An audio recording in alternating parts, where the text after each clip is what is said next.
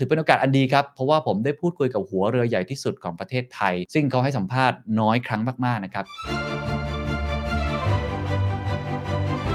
Today in Thailand, we're in every home, 99% household penetration, and every Thai uses a Unilever product three times a day. I would argue probably the most highly penetrated company in the country. People always ask me, you know, what is the business case for sustainability? And our answer is very simple. You know, what's the business case for the alternative? Think of the cost of ocean pollution. If it's not made our problem, then who's going to address it? This is the Standard Podcast. Eye opening for your ears. The secret sauce. สวัสดีครับ ผมเคนนักครินทร์และนี่คือ The Secret Sauce Podcast What's your secret? Unilever ประเทศไทยกับการปรับตัวครั้งใหญ่ วันนี้อยากชวนคุยบริษัทที่ทุกคนรู้จักกันเป็นอย่างดีอย่างแน่นอนนะครับ เพราะว่าเขาทำธุรกิจในประเทศไทย 88 ปีแล้วครับ เป็นเจ้าตลาดของโลก เรื่องของ consumer product หรือว่า FMCG โปรดักของเขาใกล้ตัวเราสุดๆครับ เชื่อว่าในบ้านของทุกท่านจะต้องมีโปรดักของเขาอย่างน้อย 1 ชิ้นนะครับ ไม่ว่าจะเป็นโอโมซันไลคานอ หรือว่าไอศครีมวอลเป็นโปรดักที่ใกล้ตัวพวกเราจริง ๆ แต่ที่สำคัญที่สุดก็คือเขาอยู่ในวงการนี้มานานนะครับเขาปรับตัวอย่างไรกับเทรนด์ผู้บริโภคที่เปลี่ยนแปลงไปตลอดเวลา หัวข้อที่จะคุยกันวันนี้ 2 เรื่องหลักๆครับเรื่องแรกเรื่องเทคโนโลยีนะครับนั่นก็คือเรื่องของอีคอมเมิร์ซครับการขายของออนไลน์ ในเมื่อหน้าร้านหรือตามโมเดิร์นเทรดต่างๆ ตอนนี้ มันเริ่มมีความเปลี่ยนแปลงเกิดขึ้น หลายคนช้อปปิ้งออนไลน์อยู่ที่บ้านมากขึ้นโควิด -19 เร่งปฏิกิริยาครับทำให้เรื่องของการช็อปออนไลน์อยู่ที่บ้านนั้น กลายเป็น new normal มากยิ่งขึ้น แบรนด์ใหญ่อย่าง Unilever ปรับตัวอย่างไร แล้วเขาไป X กับ Marketplace ชื่อดังอย่าง s h อ p e e เขามีแคมเปญอะไรร่วมกันแบบไหนนะครับ อันที่2ครับคือเรื่องของความยั่งยืนครับ เพราะว่าโปรดักต์ของเขามันเกี่ยวข้องกับเรื่องพลาสติก เกี่ยวข้องกับเรื่องของความยั่งยืนตลอดเวลาอยู่แล้วนะครับ ในเมื่อ climate change ตอนนี้เป็นเรื่องที่เราหลีกเลี่ยงไม่ได้จริง ๆ เขาจะปรับอย่างไรกับเรื่องนี้ ไม่ว่าจะเป็นเรื่องของภาวะโลกร้อน เรื่องของความยั่งยืน หรือว่าเรื่องของ gender equality ถือได้ว่าเป็นการปรับตัวครั้งใหญ่นะครับ แล้วเราเห็นแคมเปญนี้ต่อเนื่องมาเกือบ 10 ปีอยู่แล้ว การตั้ง purpose องค์กรใหม่ น่าสนใจอย่างยิ่งนะครับ แล้วถือเป็นโอกาสอันดีครับ เพราะว่าผมได้พูดคุยกับหัวเรือใหญ่ที่สุดของประเทศไทย ซึ่งเขาให้สัมภาษณ์น้อยครั้งมากๆนะครับ คือคุณโรเบิร์ตแคนดาลิโนนะครับ ท่านเป็นคนแคนาเดียนนะฮะที่มีวิธีการพูดคุยที่สนุกสนาน แล้วก็มีแพชชั่น ในสิ่งที่ทำโดยเฉพาะเรื่องของความยั่งยืนการสร้าง Impact ให้กับโลก ผมประทับใจมากที่คุณโรเบิร์ตแคนเดลิโนบอกกับผมว่าเขาไม่ได้คิดว่าเขาทำโปรดักต์หรือว่าเขากำลังทำไอศครีมขาย แต่ว่าเขากำลังจะเปลี่ยนแปลงโลกด้วยผลิตภัณฑ์ที่เขาทำอยู่นะครับและที่สำคัญที่สุดก็คือเราพูดคุยกันเป็นภาษาอังกฤษนะครับถ้าท่านไหนสนใจอยากจะมาดูคำแปลดูซับไตเติลเนี่ยก็มาดูที่ YouTube ได้เราจะแปลให้ แล้วก็สามารถทำให้ท่านเนี่ยเข้าใจในสิ่งที่เราพูดคุยกันได้มากยิ่งขึ้นนะครับลองไปฟังกันครับกับการปรับตัวครั้งใหญ่ของ Unilever ประเทศไทยครับ I want to start with the pandemic since the pandemic has begun what have been the impacts of COVID-19 in terms of your business overview your business situation or also a consumer product industry I think for our business, there have been difficulties and successes. You know, Yeah. and let me let me give you an example. More people are home. That means more people are cooking at home. That's Sure. been quite good for our food business, right? We have fantastically successful, beautiful foods products uh, like our Knorr bouillon cubes, right? Or our best foods business. People are suddenly bakers all of a sudden, right? And so we have best foods baking products, which have done phenomenally well. On the flip side, you know, much of our ice cream business depends on traffic in convenience stores, traffic in tourist areas, like uh, you know here in Phuket where I'm participating in the sandbox. Of course, that's been negatively affected. You know, so on balance, uh, the business it's been less narrow. The, the band, those that are working are really, really working, and those categories that are not working are really not working. And that's been difficult for us to manage from a supply perspective and indeed from you know how we resource our business and how we support it in things like advertising how our factories run and indeed where we deploy our people where do we deploy, deploy our people resources I interest in positive impact. So Yeah. how, how did you handle with this pandemic in terms of a business aspect? I saw that your financial um, numbers is still Mm. still grow. So so Yes. what did you do? Well, I think, you know, first and foremost, you know, we had a very simple recipe. It's not Mhm. rocket science, right? People and the safety of our people, job one, right? And so we deployed massive amounts of investment and resources to ensuring our people were safe. We gave all of our employees, our white collar employees, the opportunity to work remotely, and we shut down our offices at every small indication of a surge.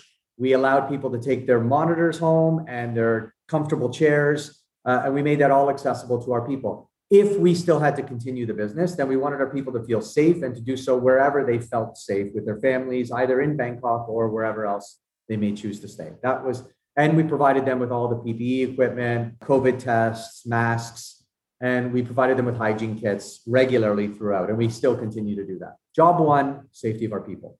Second is, of course, business continuity. Hmm. And what does that mean? It means guaranteeing that we have the supply of raw materials and that our factories could operate. There were many of our employees that, unfortunately, to do their jobs, needed to be either at a facility like our factories or on the front lines selling to customers and ensuring that our products, our essential products, were available to people who wanted to buy them every day. The Mm. bouillon cubes from Knorr, or the Mm. shampoo from Sunsilk, or the detergents from Breeze, or the dish detergent from Sunlight. And so we ensured that the environments in which they operated were incredibly safe. We provided them with all the safety equipment to do it.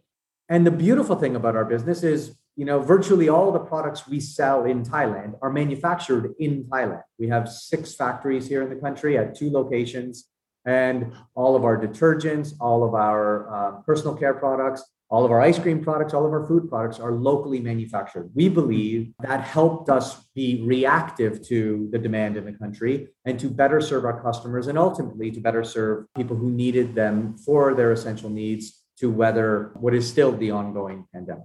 Mhm. The third aspect of it is we worked with our partners, and we have obviously, after 88 years of being in Thailand, we are the market leaders in you know eight of the of the 11 categories in which we operate. A lot of retailers depended on Unilever to provide the products, and many of those retailers are small mom and pops. And so we doubled down on our uh, investments. We made sure that they were financially solvent. We extended credit terms, and we worked with our distributor network, both in our ambient business and in our cold chain with our ice cream business to ensure that our distributors were solvent and their people were safe.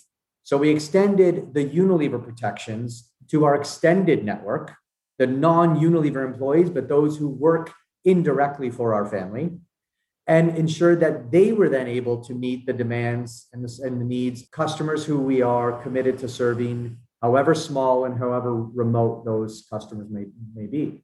And I think the really interesting part about this, Ken, is certainly what we saw from a retail perspective Mhm. is you saw a huge surge in obviously digital commerce, e-commerce transactions skyrocketed, right? Whether it was home delivery services of foods or products, but also products like ours, right? Through, you know, online platforms, you know, Mhm. the pure plays or the omni channels, Shopee is an example. But we also saw a real surge in proximity stores, stores Mm. that are in your neighborhoods Ah, ah, ah. right?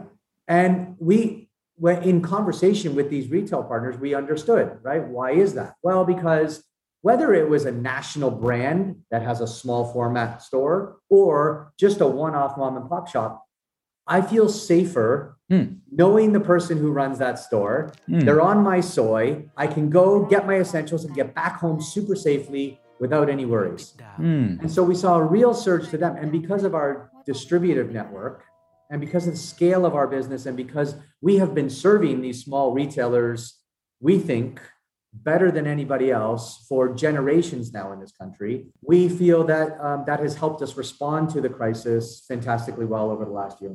You you mean chohui, right? Chohui it means uh shop house. Yeah, like small mom and pops, medium size. Not not not just a convenience store from the big company, right? correct, correct. Local store. Cup. Yes. Okay. Thai is called chohui. Exactly. Yes. yes. okay. Apart from short-term impact, I want to focus on long-term impacts on business. What are the key challenges that you you foresee or the key opportunities hmm. that Unilever see? Yeah, I think um, there are numerous, both risks, worries, things that keep me up at night, and indeed opportunities. Let's start macro. Okay. At a macro level, I'm genuinely worried for the country. Mhm. You know, I think if 20% of the GDP is related to tourism, I don't think tourism is coming back anytime soon. Mhm. You know, and I think it's often said that leaders should be dealers in hope, right? And I, I am hopeful, but I'm also a realist.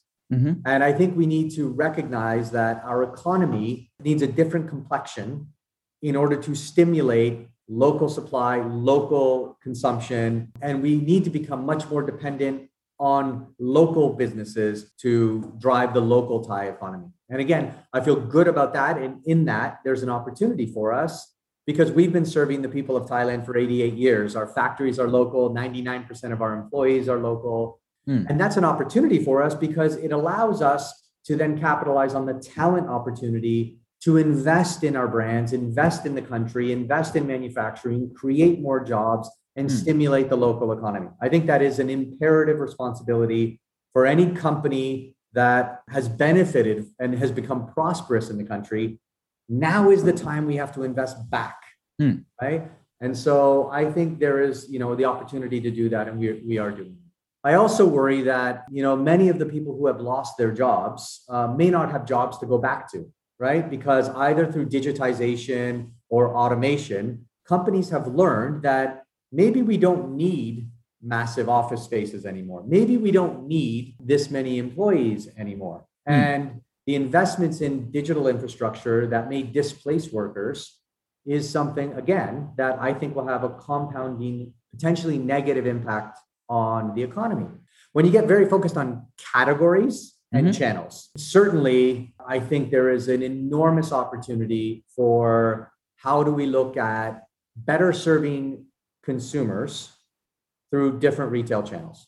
Hmm. You know, and I think that's obvious if you look at every traditional brick and mortar retailer who has made significant investments themselves. Every one of them has made significant investments over the last several years that have been accelerated in the last year and a half to bring the store to consumers rather than to make the consumers go to the stores Right. omni-channel retail.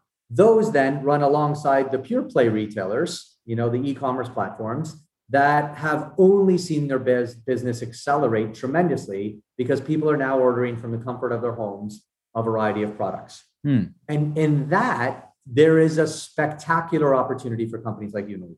And why do I say this? Because if you look at how e-commerce has grown everywhere in the world, everywhere where that S curve finally takes off, for any developed e-commerce market in the world, it happens when those platforms, omni-channel or pure play, start adapting, start adopting and selling a significant portion of highly penetrated items.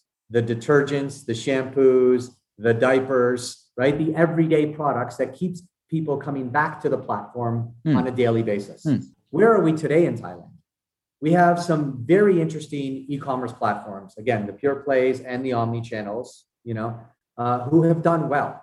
But truthfully, there is still a massive opportunity for these businesses to scale. And why do I say that? Because the retailers that sell our stuff, our consumer product stuff, the consumables like us, haven't really scaled our, our categories very much online. And if you look at the pure plays, most of their scale has come through apparel or technology, televisions, cell phones, and clothing. Right. That doesn't keep Ken going back every day. You're not going to buy a pair of shoes every single day, Sure. right? You're not buying a new cell phone or a new television every day. But if you need shampoo, and if you need detergent, and if you Hmm. need dish soap, and if you need bouillon cubes, and even now through our ice cream now business, if you want to buy ice cream, you're doing it on a much more regular basis. Hmm. That's where you get the stickiness. That's where e-commerce really starts to scale. And I am so deliriously excited about the opportunity that presents for our business now. So what, what about Unilever? How Unilever adapting for e-commerce? What do you stand for now? I think it's important, maybe Ken, if you'll indulge me a little bit. Unilever is a 100-year-old company around the world. Mhm. Uh, in Thailand, you know, we've nearly 100 years, right? 93 years globally. We've been in Thailand 88 years. Today in Thailand, we're in every home, 99% household penetration, and every Thai uses a Unilever product three times a day. I would argue, probably the most highly penetrated company in the country, Hmm. serving more people probably than any other company in the country. The secret ingredient, the secret sauce Thank of you. scaling a retail platform is penetration. Uh-huh. Then, of course, we have to be mindful of it, just like we've been mindful and invested historically in the past. Hmm. So, what are we doing specifically now? Well, I think we have done a fantastic job of working collaboratively with our retail partners, understanding what it is that they're trying to achieve. We're trying to figure out what the consumer needs are and why and when they move to an online platform. We're in the consumer business. We are at the service of our consumers ultimately. And we need to work with every platform that is able to better serve those consumers. And so our products need to change. If Hmm. you're having things delivered to your home, often you're ordering larger sizes. Often you may be buying more premium items, or at least the platforms want you to have more premium items Mhm. because the economics are such that they need it to be more premium for anybody for them to make money. And so we've reoriented our portfolio accordingly to better serve both the platforms and the consumers who have a distinctly different consumption habit and buying behavior than they would if they were shopping a traditional brick and mortar where they have to buy the stuff, put it in their cars, or indeed carry it home. Now, if somebody's delivering to you, you tend to order bigger. You tend to order marquee name brands, which we have. You Hmm. tend to be less experimental with new things. Hmm. You tend to go to more trusted brands and formats, which again, when you're talking Breeze or Sunlight or sun Sunsilk, you're talking about big market leaders. Uh, and so we're working with our pla- platform partners to make those more prominent for our consumers. So can you give us some example? What kind of collaboration with you and platform? What what Yeah. kind of collaboration? Yeah. So, I, you know, let me give you an example, uh, Ken, of one of the evolutions of retail that we've been an early pioneer of. You know, when Shopee was launched several years ago, you know, we were among the first, if not the first partner uh, to invest in Shopee Mall in building a business and a relationship with Shopee. And at the time, that business was tiny, tiny, tiny. In the grand scheme of things, it was a insignificant amount of money. And actually, it required way more investment than return. But why did we do it? We did it because it is inarguable that the future of retail will be omni channel, if not pure play digital. Number one. Number two, the team at Shopee was very, very impressive, and they were building something that we felt um, had long term sustainable business prospects. And by adopting partnership with Shopee early on things like Shopee Mall, we were able to invest to help scale their business, which long term benefits both of us. And the beautiful thing about Unilever is we can afford to invest early for long term gain. We've always run a long term business. And if we believe that a platform has the potential to be a long term success that helps us better serve consumers, then historically we've always done well by investing in those platforms. And that's what we did with Shopee in, I believe, 2018. Over the years, that relationship has gotten better in every respect. Our business has grown. It's no longer insignificant, it's quite significant. It is no longer unprofitable for us. It actually is uh, decently profitable, not as profitable as the rest of our business, but we're getting there too as we scale. We're able to invest in other new technologies with them and help build those together with Shopee, things like super brand days, where together with them, Shopee benefits, we benefit, and ultimately we better serve consumers. And that relationship that we've now invested in and nurtured for three or four years has allowed us to then take the next step on all these new relationships and new capabilities, which we're building together as a partner, as partners. Things like I've talked about, data and digital partnerships to better serve consumers, to better serve advertising messaging to people when they need it, and to make transacting easier for people wherever it is that they choose to shop on the platform. So, in many respects, that small investment at the beginning for us has more than paid back because it's helped facilitate a wonderful working relationship with Shopee. Our commercial relationship has grown, and we've grown in line, if not ahead of them, in many of these categories. It means we're gaining market share, and we are market leaders in all the categories in which we compete with Shopee. But equally, it has allowed us one more way to help satisfy consumer needs, which is ultimately what I'm paid to do every day. How do we better serve people and societies? Shopee has built a beautiful platform that enables us to do it. We're very proud of our relationship with Shopee. And here, uh, we think you know the the future is limitless and the potential is astronomical if we get this right.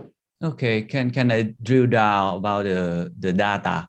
Because Yeah. it's, everyone knows that it is very important. It's it's play a vital role for for businesses, but it's very difficult.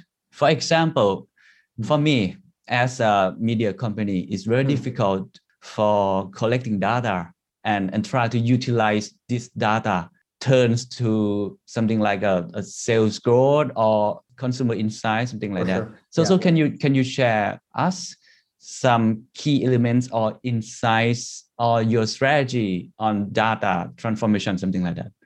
Yeah, I think job one was to there has to be something in it for the person to give their their data, Mm. right? And so for us, it's always been well, how do we we serve consumers? Therefore, we have to be genuine and honest and trustworthy enough. When we ask people, you have to get permission, and when we ask them, would you be willing to give us some information by way of a survey or something else? Hmm. Uh, and in so doing, here's how we plan to use it. And ultimately, it's to better serve you. There needs to be an immediate reward in our experience, and there needs to be a long term commitment to better serve them. Our experience is actually, I think, because of the brands that are asking for it, Hmm. are notable, trustworthy household names. You're already inviting our products into your home every day. You feed your children with Knorr, you know, you let your kids eat our ice creams. You have an ice cream from us. So it's, they may be brands, but we have a relationship with people already. So I think that helps us and they trust us. And I think we've earned that trust. Mm. We then take, uh, you know, this data and we have obviously a massive team uh, that we've built here. So, in in your view, in Unilever perspective, what trends are coming right now in e-commerce or in online shopping that we need or you need to embrace it? Yeah, I think, Ken, it comes back to your first question, which is the implications of COVID. Mm-hmm. Mm. Think of, I think, what we've said, right? Where when does e commerce scale? It's when it becomes a habit, either out of necessity or uh, because you just you get so used to stuff coming all the time, it just becomes part of your life, right? Or out of, you know, habit. And I think COVID has absolutely accelerated that for sure. The behavior, people who weren't on e commerce platforms a year and a half ago have now gone on there for one reason or another. You know, and while adoption was good and healthy in Thailand, if I'm really honest, it was still way slower than I expected it to be Mm. historically because there is something inherently Thai about going to a shop or supporting your local store or going to try on those pair of shoes or to buying that art or to go to your local fish market or whatever. Now that that's been that opportunity has been denied a lot of people, it's forcing the adoption of new solutions to serve people. For me to get my products, for Ken to get his shampoo and his detergent. Mm. And so, again, out of COVID, one of the opportunities is the acceleration of, of data. You then take what is, I think, inarguable. There are very few sure things in life, but if you look around the world, it is inarguable. It is a 100% certainty that Mm. at some point in the future, very nearly, all of us will be shopping online.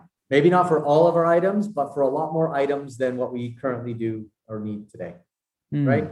So you take the reality that e-commerce will inevitably be the future, served by omni-channel players or pure play players, and you say the acceleration of e-commerce is happening because of necessity or COVID or you know whatever the cause is.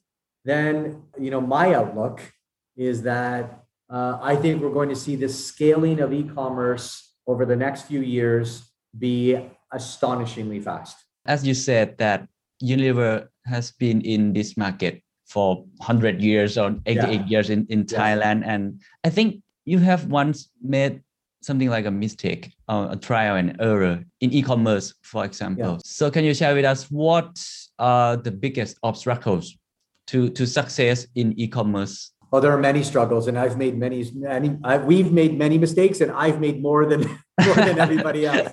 okay Um, but I think that's inherent in any new thing we do.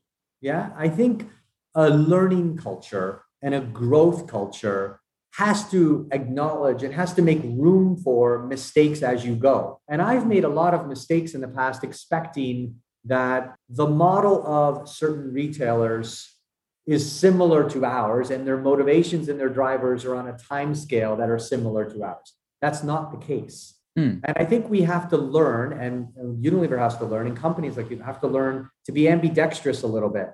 We are serving the end user, we're serving Ken. But if this is a different way that Ken now wants to shop, then we need to figure out how better to serve them through this new way that Ken likes to shop. It is not shipping a thousand cases to a distribution center of a retailer who then breaks it down and sends it to their 500 stores. It doesn't work like that, Mm, mm. you know? Um, so our whole logistics infrastructure has to change. Our media strategy has to change. Mm. Our retail model has to, our financial models have to change in order to accommodate it. And I think we've been so wrong so many ways, so many times over the last few years, trying to accelerate this new model to look like the old one. And I think the, and I've got war wounds to prove it, that actually it's a different model, you Hmm. know? And how might we be able to operate a different model while still operating the very successful current one that we have? Hmm, mm, mm, mm, interesting. In the past few years, or maybe five to 10 years, I'm not sure. What was the key changes? What was the biggest changes in your company? It seems like you have to change, right? Because you have to adapt Hmm. to the, the different model, different consumer behavior, or Hmm. different financial model, something like that. I want to know what have you changed? Um, our company in Thailand, I think we've done a lot. The tendency of very successful organizations, legacy businesses, is to say, you know, how do we just become a little bit more successful than we've already been? Hmm. Rather than have the humility to say, actually, we've been really good, but my God, we're so not ready for the future. Hmm. And our people responded beautifully to that. And it's and when you just explain, Ken, to our people that that means, okay, we can continue to run the current ways of working, but you know how this movie is going to end, Hmm. right? Or we need to adapt to the new reality that all of us know is coming, the sure thing I talked about. Hmm. Yeah. And therefore, our commitment to them was to invest massively in training and development. We have an entire curriculum on e-commerce and digital training for everybody in the company, not just Hmm. the sales teams, not just the market. Everybody in the company has access to free resources, free coaching, free development training programs, full in an organization, Hmm. all in service of the end consumers and our customers. First. Second is how do we change our portfolio? We've modified our portfolio over the last several years tremendously. New brands, Hmm. updating old, uh, you know, older brands, brand, legacy brands, Breeze, Sunsilk. Uh, we've launched new brands. We've gotten more premium in our innovation. So we launched a massively successful Vaseline range this year, Glutathione technology. It's a premium range, beautiful for e-commerce and beautiful for our brick and mortar retailers. So Hmm. people, portfolio, and I would also say that you know our philosophy at Unilever is you can't have a healthy business on a sick planet. Hmm. And I think over the last five or 10 years, you know, certainly over the last 10 with the Unilever Sustainable Living Plan, where we set out very bold ambitions for how we wanted to give back to society and give back more than we take from society. We've been really successful in that. While that's happened, things like climate change, things like plastic waste, things like pollution, air pollution have only gotten worse. And I think we have also made the change there where we've said, despite however good our our efforts have been, we're humble enough to know, my God, we still have a lot to do. Hmm. And my God, we can't do it alone. So we've set up networks and collaborations, and hopefully, you know, today I'm working with, we are working with competitors who all share the same vision because we know that it takes a village to solve these issues like plastic pollution and like climate change. And so that has been deeply embedded into the solutions that we need to find for whatever retail channel we want to serve, or whatever brand innovations we now want to bring to market, and indeed for how our operations need to work. How do we become carbon neutral by 2039, 11 years before the Paris Climate Accords, right? How do we become net positive on plastics by 2025. We will collect more than we sell by 2025. 100% hmm. reusable, recyclable, or compostable. If we were just a legacy business that wanted to keep operating, I could extract profit out of this business for the next 20 years, a lot more. That's not who we are. You know, uh, we want to invest more in jobs, in infrastructure, in green technologies, in new solutions, that continues to grow our business and do it in partnership with all of our partners in our ecosystem in a multi stakeholder model. And that means um, e commerce players. Nice. Uh, as you said, you have ambitious, very ambitious plan to yeah. fight to fight climate change and so, social inequality. And I heard that you were developing purpose-driven companies, something like that, purpose-driven brands, and people have their purpose so, so can you explain more, describe more about this issue? We believe business should be a force for good in society. We operate a multi-stakeholder model where we listen to NGOs, like we listen to our investors. We listen to, you know, the stock market, like we listen to our employees, and uh, we take a lot of inputs, and not all of it is positive. And I can tell you, every bit of it is hard we believe wholeheartedly that it's better to do the hard right things than the easy wrong things. And when you have that mindset and when you set those kind of ambitions and you publicize them, you make public your commitments. A company with, you know, I, I hope, you know, our high degree of integrity, um, you hold yourself accountable very publicly to lead for it. And we've done all of that. And then we say, okay, now how do we figure it out? Like, what, what are the solutions? And I think uh, for many of the things that we commit to doing, we don't even know how we're going to get there. Mm. And that's my point earlier about you're going to make mistakes, and none of this is linear. But you need to have your vision for kind of what you want to do or where you want to be in 10 or 20 years. You know, again, we are not here for a five year tour. We've been in this country for 88 years. My job is to set us up for the next couple of decades. And the one who follows me needs to do the same thing. And when you recognize that you can't run a business mm-hmm. anymore where you aren't mindful of these massive societal issues that your employees are going to care about. They're not going to work for a company that doesn't share their values. You're not going to be able to recruit the best talent because they're going to say, I want to work for a company with a high degree of ethics and morals, and I want to work for leaders who I like and trust. And so it is not, I think the frustration that we feel sometimes is people treat these things on the planet or on societal issues as transactional issues we can just kind of put away and forget about. When you put it as central to how you lead your people and the type of people you want to lead and the type of innovation agenda you want to have and the type of impact you want to have in society, it raises the bar. In 2017, Ken, we said we would be by 2025 100% reusable, recyclable, or compostable in all of our plastics. Mm. That was in 2017. We didn't know we, how we would solve these problems. We just said by 2025, it has to happen. 2019, it's actually 2020, in the middle of COVID, we recognized that as ambitious as that was, the most ambitious of any of our peers, of any industry in committing to that, certainly any industry of our size, we said it's not good enough. So we added to it that we would cut in half our use of virgin plastic and we would reclaim more plastic than what we would sell. That means investing in collection systems. And then how do you set up a circular way to deal with plastics? Hmm. Why that's particularly important for us in Thailand? Because Thailand is the sixth largest plastics polluter in the world.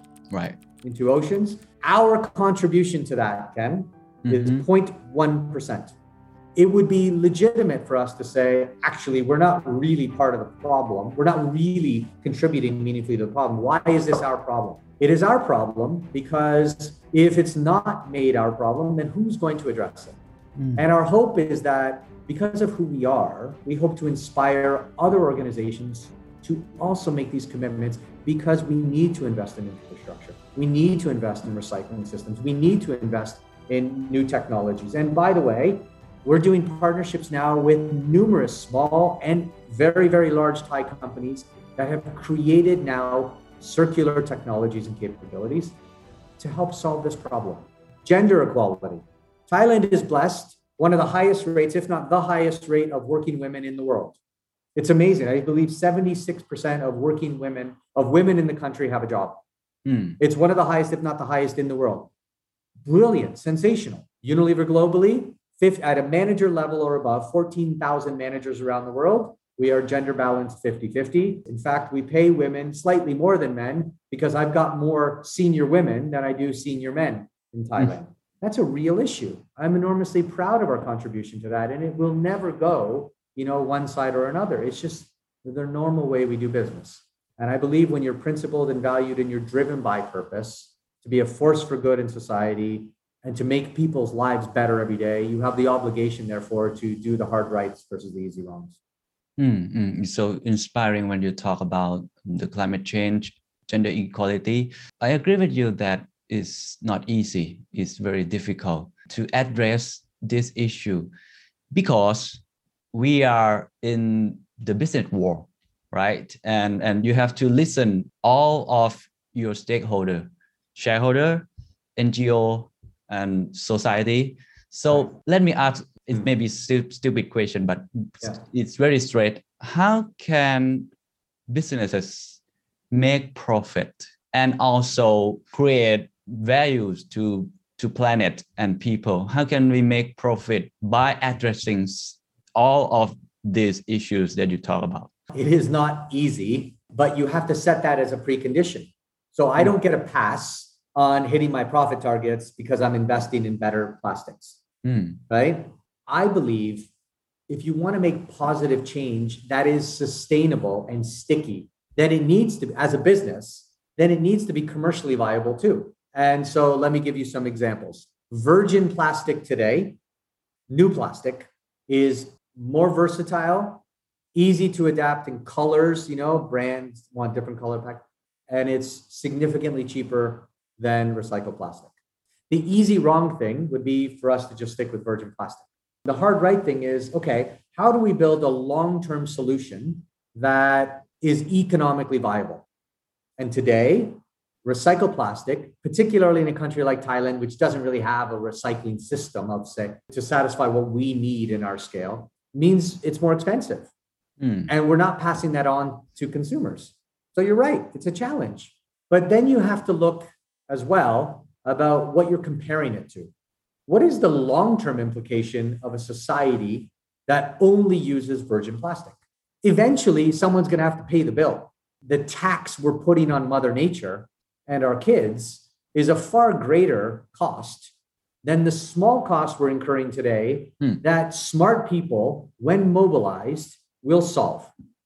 mm, mm. It's a very simple question, Ken. Um, people always ask me, you know, what is the business case for sustainability? And our answer is very simple. You know, what's the business case for the alternative?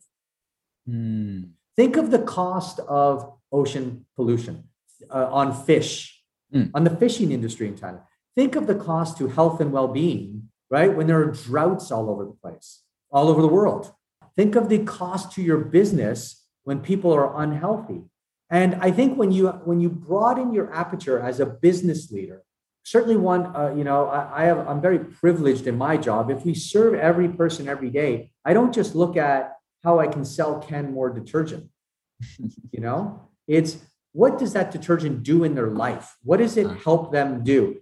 Am I doing it responsibly so they feel ethically right being in a relationship with us on Breeze or on Sunlight, you know? And what purpose can the brand help that person fulfill in their life?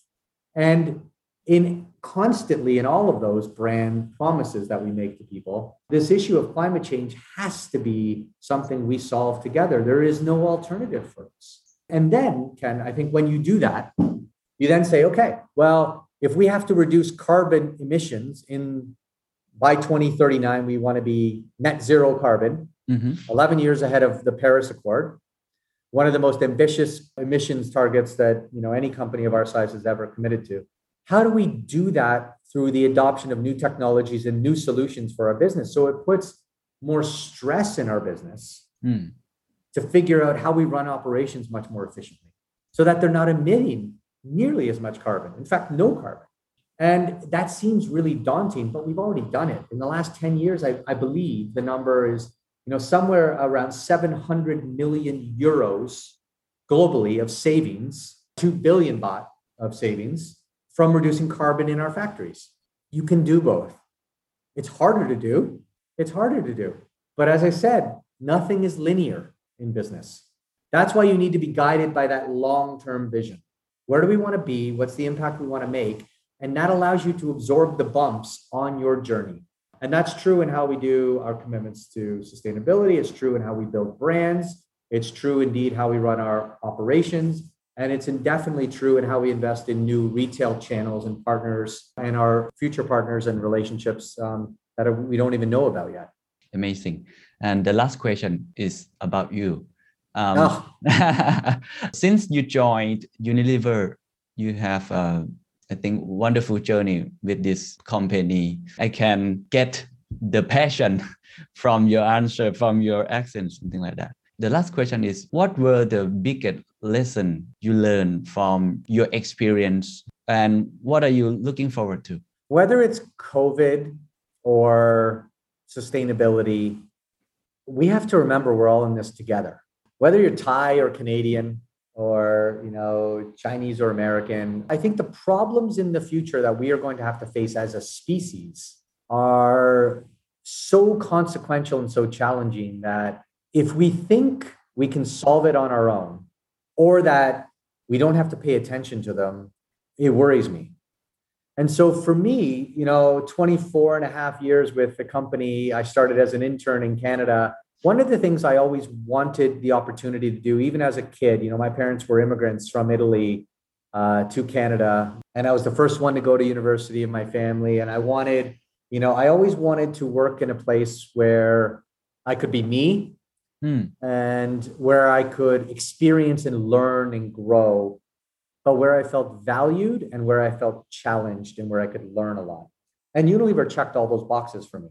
But the other thing it gave me is a sense of um, our role in the world and how, as a consumer products company, you know, you could just say, oh, I make dish soap, right? Or I make ice cream. Or you could, as I've done, you know, be in the favelas in Brazil or in alleys in Ho Chi Minh or in Manila or indeed several times in Thailand before I came to work here, uh, and meet with real people and understand that when they don't have much money and your detergent is a significant portion of what they spend, what the significant portion of the money that they have to spend, you Hmm. can't let them down. They can't afford for your detergent to not work.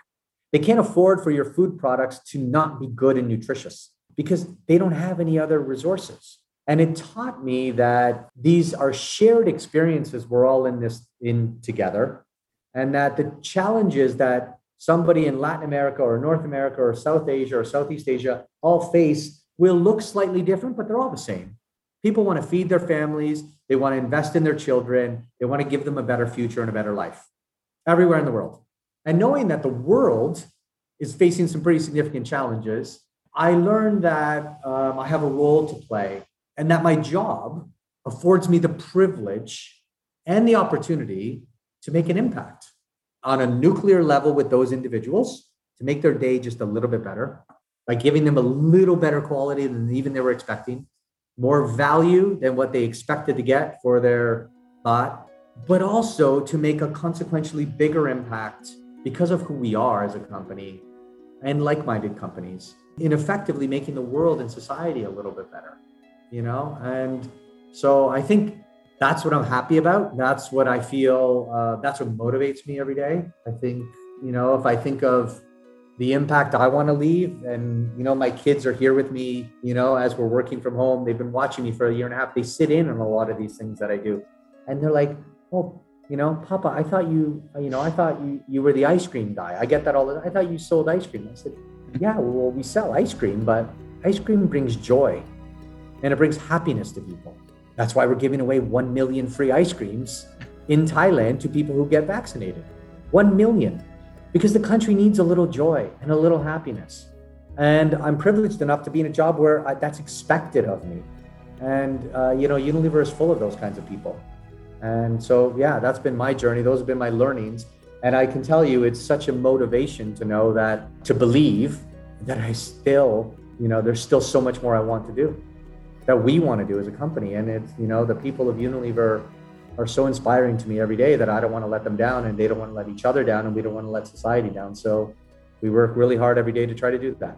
You also motivate me and my team so much. Yeah, well, you've made an impact, Ken, you know, massively. You know, doing these sorts of things, I think bringing objective journalism and honesty and these stories to life is your purpose. It's clearly your purpose, you know? Thank so you. Every one of us has a role to play. Right. You know, it's what we teach our kids, right? Find what makes you excited, what you're good at, where you can be a positive impact on society, whatever it is. I wish I was better. I wish I was smarter. I wish I was more talented. I wish I was a better CEO. Like I, you know, every day I have my own insecurities, but you work really hard at just being a little better every day. And if we all did that individually, and if we all did it as a society, and we all did it as companies, then I think we can tackle these issues. They're not insurmountable. They just need courage and conviction and energy and enthusiasm and working together. Thank you. Thank you for your time. It's an honor to talk to you. Thank you. Likewise, thank you very much, Ken. I must say, uh, is the honor and privilege is ours. Thank you so much. Thank you.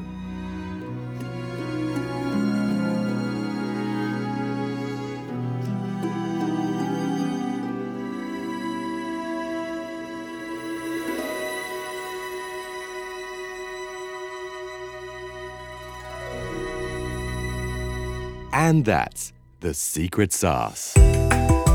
ถ้าคุณชื่นชอบ The Secret Sauce เอพิโซดนี้นะครับ ก็ฝากแชร์ให้กับเพื่อนๆ คุณต่อด้วยนะครับ และคุณยังสามารถติดตาม The Secret Sauce ได้ใน Spotify SoundCloud Apple Podcast Podbean YouTube และ Podcast Player ที่คุณใช้อยู่นะครับ และอย่าลืมติดตาม Facebook Fanpage The Secret Sauce เข้ามาติชมเข้ามาพูดคุยกับผมได้เลยนะครับ